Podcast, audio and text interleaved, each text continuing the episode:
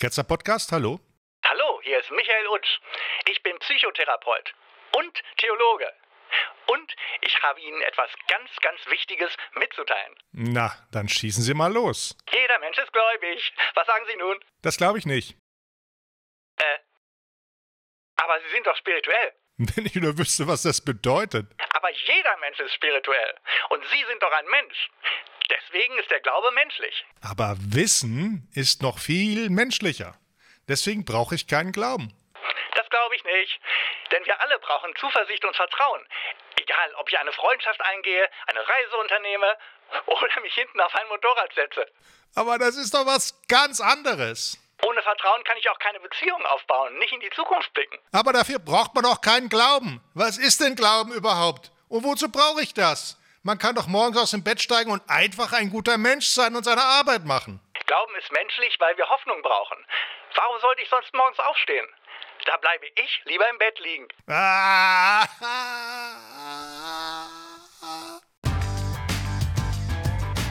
Dieses Mal beim Ketzer Podcast. Herzlich willkommen zu Ketzer 2.0, dem Podcast für gottlose Gedanken zum Leben. Mein Name ist Jörn und ich begrüße meine tapferen Mitstreiter Matthias, hallo. Hallo. Und Christian, hallo. Ah. Unsere Themen heute. Von mir kommt das Thema Zausel Tierse beugt die Knie vor Jesus. Dann von Christian die Gottheit der Woche. Diesmal Jim Humble. Wer ist das nun schon wieder? Spoiler, Humble ist nur der Name. Und bevor wir zum dummen Anruf kommen, möchte ich kurz etwas erzählen. Und zwar, ich hatte einen Besuch bei Kollegen von Atheismus TV. Tja, und ich muss zu meiner Schande gestehen, dass ich von Atheismus TV nur gehört hatte. Ich weiß, dass das ein YouTube-Kanal ist. Es ist so eine, praktisch eine Diskussionssendung mit verschiedenen, mehreren Teilnehmern. Praktisch so Skype, aber sozusagen ja, mit, mit vielen Teilnehmern, also sechs, sieben, acht, neun, zehn Teilnehmer. Einer hat dann sozusagen das moderiert, das war der Torge. Der hat dann also die, die Redeanteile so ein bisschen verteilt und aufgerufen und so weiter. Und die waren sehr diszipliniert, ne, haben sich alle ausreden lassen, was natürlich dazu führt, dass dann die Redebeiträge, also die einzelnen äh, Wortmeldungen auch recht ausführlich ausfallen. Ne, und das ist immer so ein bisschen eine Gefahr, wenn das einerseits ausführlich ist und dann sind es noch viele Teilnehmer. Aber habe ich mir gedacht, naja, wenn es so ist, dann werde ich das auch ausnutzen. Ja? Und deswegen haben wir da also hier zu sechst und später zu neunt da so ein bisschen vor uns hin monologisiert. Es ging um das Thema Blasphemie. Wie viel Blasphemie soll sich Deutschland leisten oder muss es sich leisten? Und darüber haben wir also wirklich über drei Stunden diskutiert. Und es war auch wirklich hörenswert, hat Spaß gemacht, aber ist schon eine lange Strecke irgendwie gewesen. Und einer von denen, der ist aber Stammgast, ist bekennender Christ und ich würde sogar sagen, es ist ein, ein härterer Fall. und könnt ihr euch ja vorstellen, ne? dann haben oft die Atheisten so unter sich diskutiert, wie wir das ja hier auch machen im Ketzer-Podcast. Und streckenweise äh, haben wir uns dann halt immer auf diesen Christen bezogen. Ne? Also sozusagen fünf gegen einen oder, oder sechs, sieben gegen einen, je nachdem, wie viele Teilnehmer gerade da waren. Und das war einerseits interessant, ne? dann hat man immer irgendwie so einen, so Stachel, gegen den man so ein bisschen anreden kann. Auf der anderen Seite weiß ich nicht, ob ich es nicht irgendwie auch dann ab und zu lästig fand, aber das ist eben unser Geschäft so ein bisschen. Und da wollte ich mal mit euch drüber reden, wie ihr das so, wie ihr das so seht. Also wenn wir jetzt zum Beispiel hier in jeder Sendung irgendwie einen Christen hätte, von dem wir wüssten, wir können den auf keinen Fall überzeugen, denkt ihr, das wäre eine gute Idee oder wird uns das irgendwann nerven und wir würden dann lieber Argumente austauschen unter uns? Wie würdet ihr das sehen? Ich, ich bin da sehr erfahren in der Hinsicht, weil ich hatte mal so einen Stammtisch, wo, wo ein Atheist, ein Agnostiker, ein Katholik und ein Wischiwaschi-Christ immer abends diskutiert haben, Montagabends mit viel Alkohol. Und das war sehr anregend und da hat bis heute keiner seine Meinung geändert. Auf der einen Seite war das sehr anregend, weil man halt auch mal die Argumente der Gegenseite gehört hat. Auf der anderen Seite hat mich das auch irgendwann zur Auffassung gedrängt, dass Menschen ihre Meinung nie ändern. So, die bleiben immer so, es ist wie Monolith. Man hat einmal seine Meinung und die bleibt so. Und das war auch irgendwie frustrierend, das Weltbild, dass quasi Rationalität und Argumente nicht funktionieren. Aber später durch meine Arbeit hier im äh, Ketzer Podcast und auch hier auf den We Seiten von Artist Media Blog habe ich dann doch viele Leute kennengelernt, die ihre Meinung geändert haben und die Argumente zugänglich waren. Und ist schon ein sehr menschenfeindliches Bild, wenn man sagt, der kann sich nicht überzeugen, der, der wird sich nicht ändern und so weiter. Ich denke mal, eigentlich ist es auch besser, wenn man in der Lage ist, auf Argumente seine Meinung zu ändern und auf dem Hacken Kehr zu machen und, und sagen, nee, ich war Quatsch, was ich gesagt habe, du hast recht. Ne? Aber so funktioniert es halt nicht. Das braucht Jahre, bis das passiert. Ich meine, dass es, wenn man das jetzt öffentlich macht und nicht nur am Stammtisch, also in so einer Sendung oder, oder YouTube oder sowas, dann kommt es ja nicht darauf an, den anderen zu überzeugen, sondern den Zuschauern die beiden Positionen darzustellen. Und die Zuschauer können sich dann überlegen, welche Positionen finden sie überzeugender. Und von daher meine ich, dass selbst wenn sich dann herausstellt, dass sie ihre Meinung nicht ändern, das gut, dann würden die Zuschauer das eben auch sehen und würden sagen, ah, okay, braucht er seine Meinung nicht zu ändern oder will er seine Meinung nicht ändern? Das könnte auch noch funktionieren. Das Problem sehe ich darin, das ist ja beispielsweise auch ein Grund, warum Richard Dawkins sehr zurückhaltend war, äh, wenn er jetzt irgendwelche Apologeten da diskutiert, dass vor einem Publikum eben oft äh, andere Argumente gut funktionieren als Logik. Ne, sondern so rhetorische Tricks, also apologetische Tricks. Ich bin auch der Meinung, es kommt nicht darauf an, jetzt denjenigen in der Debatte zu überzeugen, aber ich finde schon, dadurch, dass wir eben was erreichen wollen, wir sind ja auch Aktivisten, wir wollen ja auch irgendwie mal die Ernte einfahren, ne? habe ich das Gefühl, es ist dann vielleicht effektiver, wenn es eine rein atheistische Sache ist und man richtet sich nicht an wirklich Gläubige, sondern an Leute, die noch nicht so drüber nachgedacht haben oder die so zwischen den Stühlen sitzen und so weiter. Da fährt man die Ernte ein. Und ich fand es dann ein bisschen frustrierend, immer diese üblichen Manöver zu beobachten. Und man muss sich ja überlegen, das war also sehr gut moderiert, diese Veranstaltung von dem Torge. Äh, also sehr diszipliniert, die Leute haben sich ausreden lassen und so weiter.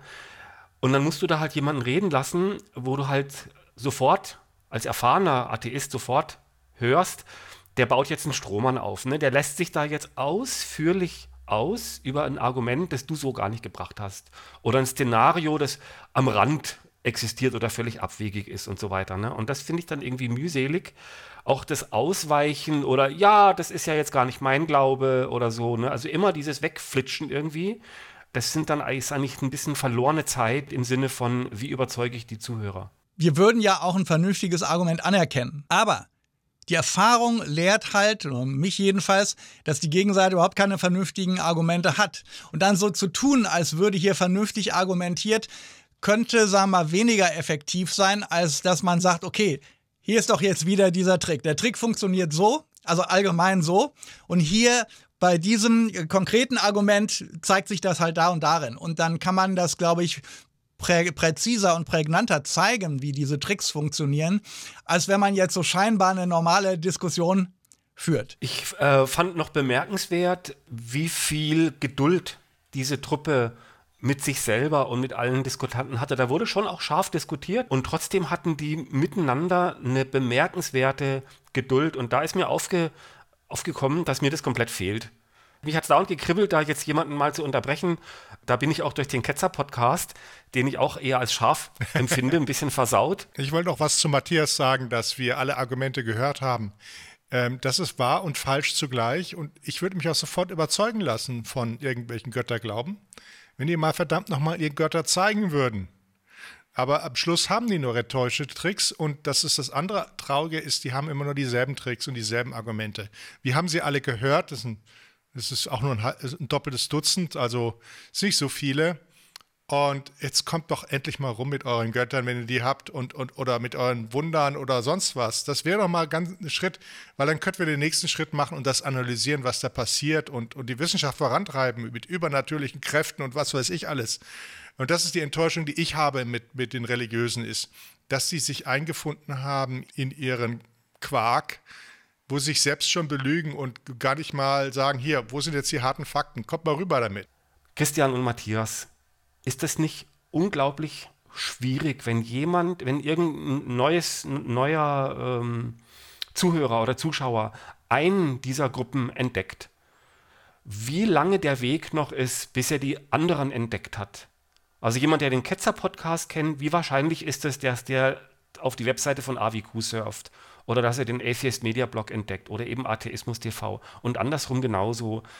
Wir müssten eigentlich viel mehr zusammenarbeiten und gegenseitig aufeinander verweisen und so weiter, so dass wir also gemeinsam so einen riesigen Honigtopf bilden. Das fände ich besser. Da müssen wir irgendwie mehr machen. Was sagt ihr dazu? Man muss mal sehen, wir sind als Atheisten in Deutschland die am weitesten ignorierte Gruppe, die größte, weiteste ignorierte Gruppe, die man sich hm. vorstellen kann. Wir ignorieren uns sogar gegenseitig.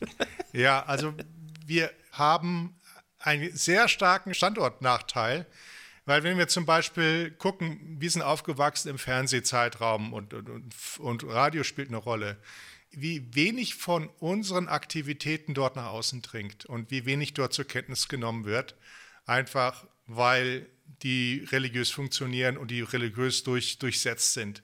Und deswegen gibt es keine wöchentliche Sendung wie das Unwort zum Sonntag, wo wir dann sagen könnten, hier kommt jetzt mal ein humanistischer Gedanke. Das haben wir einfach nicht. Und, und es gibt auch keine Sendung, wo solche Sachen vorgestellt werden im öffentlichen Rechtlichen. Also wir sind einfach an den Rand gestellt. Mit Atheismus kannst du äh, praktisch, das ist eine brotlose Kunst, da kannst du nicht reich werden. Ne, wenn du jetzt Apologet bist, dann kannst du die größte Scheiße behaupten, aber du kriegst auch jede Menge Anhörer, weil die das geil finden, was du sagst. Ne? Und dann kannst du da, es gibt ja auch in Deutschland welche, die also davon leben. Für mich ist wichtig, dass mein, meine Argumente oder meine äh, Kommentare verfügbar sind und wer sich, wer das dann sich dafür interessiert, der kann das erreichen. Ich habe wenig äh, Anreiz jetzt meine Reichweite immens zu verbreitern. Also wir sagen jetzt im Ketterposter auch nicht ständig ja, liked und subscribed, also diese, sagen wir, diese aufdringliche Art und, und ich glaube, wir sagen das auch, ne, aber ähm, halt nicht in so einer aufdringlichen Weise, weil es kommt uns letztlich um das Argument an. Und ich glaube, das macht uns auch für Fernsehsendungen oder so unattraktiv, denn jemand, der jetzt logisch argumentiert, da schalten die Leute, meisten Leute ab. Du musst ja Logik erstmal äh, verstehen. Und jemand, der jetzt so emotional oder so mit, äh, mit Tricks arbeitet, der kommt einfach im Fernsehen äh, besser äh, an. Und jetzt sind die Kirchen so im, im äh, Niedergang, dass es schon wieder interessanter ist, sich diese kuriosen Christen rauszupicken, um über die zu berichten, weil das jetzt irgendwie ähm, auffälliger ist oder interessanter erscheint als irgendein Typ, der sich halt nicht für Gott interessiert. Gut, also wir gucken, wie wir da weiterkommen. Wir teilen gerne unsere mittlerweile ja große Zuhörerschaft äh, im Podcast und auf YouTube. Wir haben äh, gerade in den letzten paar Wochen sehr erfolgreiche Beiträge gemacht. Ich weiß gar nicht, ob ihr zwei das so verfolgt, aber ich kann sagen, wir haben da wirklich ein paar echte Hits rausgehauen. Ähm, Matthias, du mit deinen Lash-Beiträgen, das kommt immer sehr gut an. Äh, und wir hatten noch ein paar andere, die sehr erfolgreich waren. Äh, auch die Veranstaltung von Christian und mir mit der Giordano Bruno Stiftung in Freiburg entwickelt sich zu einem Renner. Und das teilen wir gerne, weil je mehr wir äh, austeilen, desto besser wird das Umfeld für uns. Ne? Also da haben wir gar, keine, gar keinen Neid. Und deswegen weise ich gerne nochmal darauf hin. Donnerstags, 21.15 Uhr, Atheismus TV auf YouTube. Und wenn euch da die Christen auf den Sack gehen, dann kommt wieder zum Ketzer-Podcast. Da kriegt ihr die Packung pur. Ne? Ist auch nicht schlecht. So, und jetzt sind wir aber eigentlich beim dummen Anruf. Und beim dummen Anruf ging es darum, dass ein Theologe, der gleichzeitig Psychotherapeut ist, er heißt Michael Utsch, er hat gesagt, dass jeder Mensch gläubig ist und begründet hat er es dann damit, dass eben wir alle Zuversicht und Vertrauen brauchen und dass ein Leben ja gar nicht anders gelebt werden kann und nicht nur, weil man dann verrückt wird, sondern auch, weil man Beziehungen nicht eingehen kann, weil man im Grunde im Leben nicht klarkommt wenn man nicht auch Zuversicht und Vertrauen hat. Ja, und ich dachte, wir wollen das mal kurz auseinandernehmen. Ist im Grunde auch so ein bisschen so ein Standardargument. Und bin mal gespannt, was ihr davon haltet, Christian. Ja, das ist tatsächlich ein Thema, das mich auch schon immer beschäftigt hat. Die Spiritualität von anderen Menschen. Weil ich kann die in mir nicht spüren. Und ich weiß auch nicht, was sie spüren.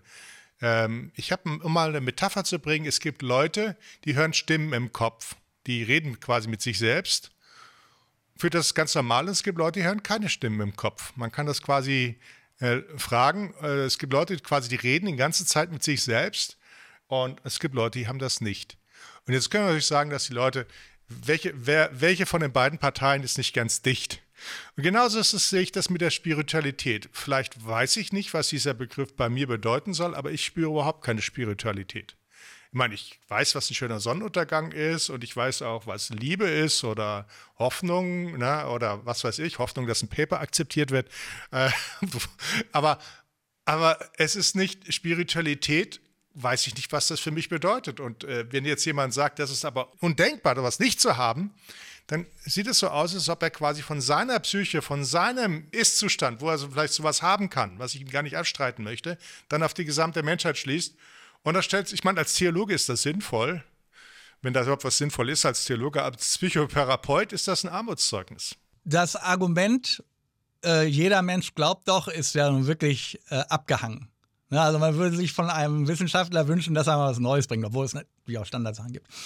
Und der Trick ist hier eben, dass so eine Mehrdeutigkeit des Begriffs Glauben oder Vertrauen, oder meistens Glauben, benutzt wird. Es könnte sein, dass morgen die Sonne nicht aufgeht und wir sind alle tot. Es könnte aber auch sein, dass das nicht so ist. Und wenn ich jetzt überlege, wie stelle ich mich am besten auf, ist es nun mal sinnvoll, da ist ja jetzt nichts Übernatürliches oder Spirituelles dran, äh, sich so aufzustellen für den Fall, dass nun morgen tatsächlich das Leben immer weitergeht und so weiter und man auch ein bisschen an die Zukunft denken muss. Das ist das hat ja mit Spiritualität oder so überhaupt nichts zu tun da, wo es vielleicht jetzt kein reiner Pragmatismus ist, also ich fliege ja beispielsweise auch häufig mit dem äh, Flugzeug, vertraue ich natürlich darauf, dass ich da heil wieder äh, äh, runterkomme. Aber dieses Vertrauen ist ja jetzt auch nicht irgendwie metaphysisch, sondern ich weiß halt einfach, es gibt jeden Tag wahrscheinlich tausende von Flügen und da stürzt fast nie einer ab.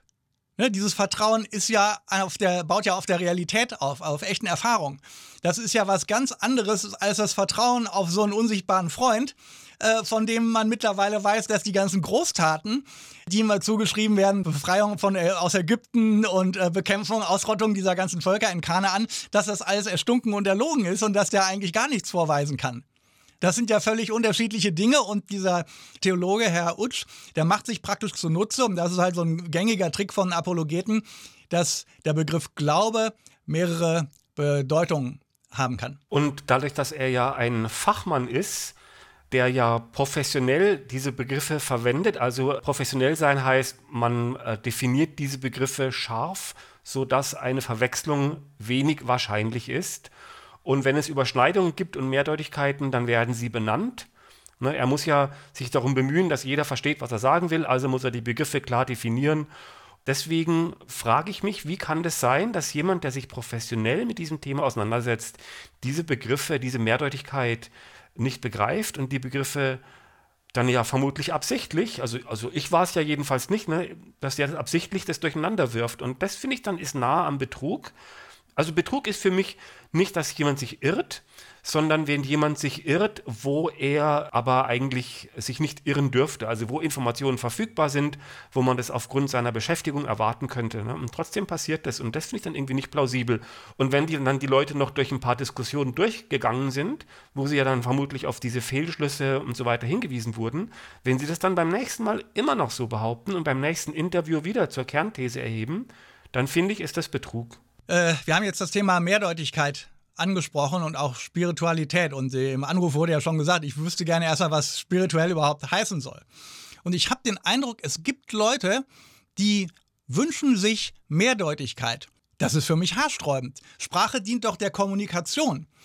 Und da wünscht man sich doch, dass es möglichst eindeutig ist. Deswegen versuchen doch Wissenschaftler, Wissenschaftler definieren doch erstmal, was sie meinen, wenn sie einen Begriff benutzen. Oder Gesetze oder Vorschriften versucht man möglichst genau zu sagen. Ich meine, wenn jetzt irgendwo das Kleingedruckte liegt, dann steht doch erstmal, ja, hier äh, äh, unter Serviceanbieter ist der und der gemeint, mit Sitz da und da und Benutzer ist das und das und so weiter.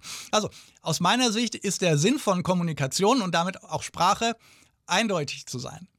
Und es gibt aber irgendwie Leute, die fühlen sich in der Mehrdeutigkeit wohl. Und ich glaube, das kommt daher, als es jetzt immer wieder aufgefallen ist, dass Mehrdeutigkeit erlaubt, sich immer das rauszupicken, was einem gefällt. Ja klar, da wird ja eine richtige Tugend draus gemacht. Ne? Du, äh, du, sagst ja, das ist ein Fehler, wenn eine Sache mehrdeutig ist, das muss ausgeräumt werden. Aber ähm, letztlich wird das dann eben glorifiziert, ne, dass das eben dieses Geheimnis ist, diese Begriffe und so weiter. Also wie viele blöde Artikel bei katholisch.de oder sowas äh, werden geschrieben, die sie nur, das nur so ein Geraune ist über irgendeinen wahnsinnig tollen Begriff und so, ja, und dann äh, da an dieser Stelle hat Petrus dieses Wort genannt und so, ah, toll, toll, toll, und was sagt uns das, ne? Und es passt auch zu diesen Begriffen. Also was meint denn dieser Begriff überhaupt? Und Christian, du hast ja gesagt, das ist dir gar nicht klar. Und wenn ich jetzt versuche, mir das mal zu definieren, dann komme ich ziemlich genau an das heran, was Glaube für normale Leute tatsächlich ausmacht. Und zwar, es sind ein paar Zutaten, sehr einfache. Das Wichtigste ist Selbstglorifizierung auf der einen Seite und Ausreden auf der anderen Seite, wenn die Selbstglorifizierung irgendwie nicht funktioniert. Spiritualität heißt immer, ja, eins sein mit dem Universum und so, aber das ist immer positiv, ne? Ein Universum, das dich kennt, das einen Sinn hat und so, aber wenn du dir das vorstellst, es wäre völlig klar, dass das ein feindliches Scheißuniversum ist, das dich schnappen will, das dich töten will. Ne, da würde keiner sagen, ah, ich fühle mich gerade so total eins mit dem Universum und toll und so. Ne? Das ist immer nur positiv besetzt und aber immer nur auch eine positive Illusion. Und wenn man das den Leuten dann aber vorhält, wo das überall nicht funktioniert, dann bekommt man Ausreden. Und ähm, das sind so die zwei Hauptzutaten von Glaube und eben auch von Spiritualität. Habt ihr das auch schon mal beobachtet? Also das Dumme ist, Spiritualität, da fangen sofort alle irgendwie an zu nicken und sagen, ah ja, genau, genau. Dagegen zu argumentieren, da bist du sofort irgendwie im Nachteil. Das ärgert mich irgendwie. Die Gläubigen, die glauben immer mit Transparenz ist das, was jetzt außerhalb der, wir, des naturwissenschaftlichen Bereichs, so der greifbaren Realität irgendwie ist. Und ähm, die stellen sich jetzt vor, ein Gott, der ist A, allwissend und B, der kontrolliert auch letztlich die Geschicke hier auf, auf der Erde. Ne? Das verstehen die unter Trans Transzendenz. Was jetzt aber im Grunde durch die naturwissenschaftliche Erkenntnis und äh, Technik passiert ist, ist, dass jetzt das ganze Wissen über die Welt, das weißt du jetzt zwar nicht als Einzelner, aber wenn du die Menschheit als Ganze betrachtest, dann äh, verfügt die, ist die Menschheit jetzt sicher mehr allwissend als jetzt, sagen wir, der Gott aus der Bibel. Ne, der, der bestimmte Sachen sicher noch nicht mal gewusst hätte, quasi, wenn man sich das vorstellt. Und auch die Kontrolle der Welt. Du hast zwar selber, sagen wir, genauso wenig oder fast so wenig Kontrolle über deine Umwelt wie, äh, sagen wir, die Menschen früher, so zu biblischen Zeiten. Aber insgesamt haben die Menschen die Welt ja schon sehr gut unter Kontrolle. Ne? Also sagen wir mit, mit Technik und sagen wir mal Schutz vor Hunger, Seuchen, äh, Naturkatastrophen. Da kannst du praktisch als Atheist sagen, die, äh, also die Transzendenz ist hier, dass es dich selber transzendiert, weil du sagst, okay, die Menschheit ist mehr oder weniger allwissend oder weiß sehr viel und die Menschheit kann die, kann die Realität ganz gut konzentrieren. Während der äh, Christgläubige, die machen ja oft immer so Extremausnahmen. Ne? Es muss jetzt aber alles wirklich hundertprozentig äh, sein. Und die, anstatt nur sich selber mit Transzendenz zu übersteigen, meinen die jetzt, müsste die Realität übersteigen, während die Wissenschaft praktisch über die letzten, sagen wir, 200 Jahre dieses Wissen und diese Kontrolle über die Welt aus dem Jenseitigen in die Welt reingeholt hat. Nur halt im Sinne, dass die Menschheit als Ganzes viele Dinge weiß und die Weltgeschehen kontrollieren kann bis zu einem bestimmten Grad und nicht der einzelne äh, Mensch. Ich will da mal direkt dran anschließen. Diese Transzendenz, ne, das finde ich passt sehr gut. Ähm, Spiritualität, Transzendenz. Transzendenz meint ja eine Dinge, die über uns hinausgeht. Ne, dass der Mensch das Gefühl hat und irgendwie auch dann weiß, oder sich dessen sicher wähnt, ähm, es gibt mehr als uns oder mehr als wir uns vorstellen können oder mehr als wir begreifen können. Und das ist ja per se erstmal gar nicht so dumm. Das ist ja auch im Grunde durchaus wissenschaftlich, das erstmal anzunehmen und sich dann eben auf die Suche zu machen.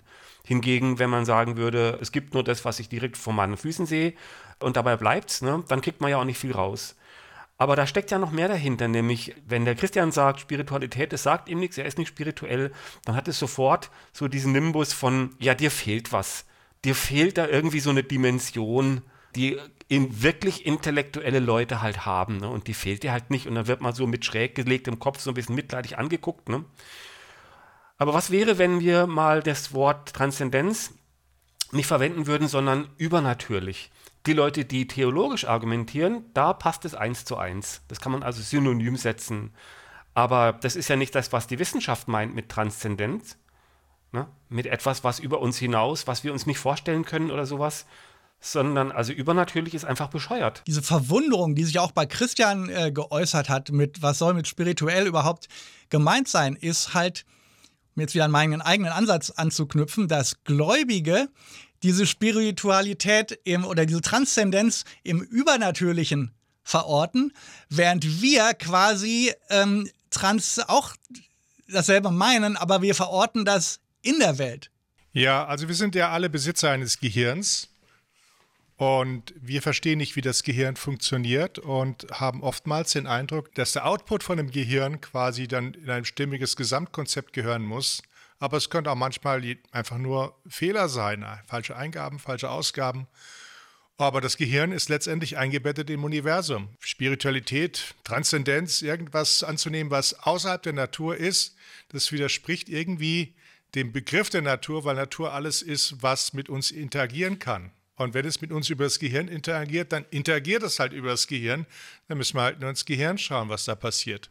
Und dieser kühle, rationale Blick auf die Beschränktheit unseres Denkens oder die Beschränktheit unseres Fühlens, die behagt natürlich vielen Leuten nicht und führt zu einer kognitiven Dissonanz, die dann sagen, ja, euch fehlt was, ihr seid emotional quasi verkümmert, für euch ist Liebe nur Chemie was ja vielleicht auch nur eine Abwehrreaktion ist, zu sagen, dass vielleicht haben ja die recht, dass Liebe nur Chemie ist und ich mir lieber so meinen virtuellen Teddybären da noch ein bisschen weiter pflegen muss, mit dem ich dann kuscheln kann, mental.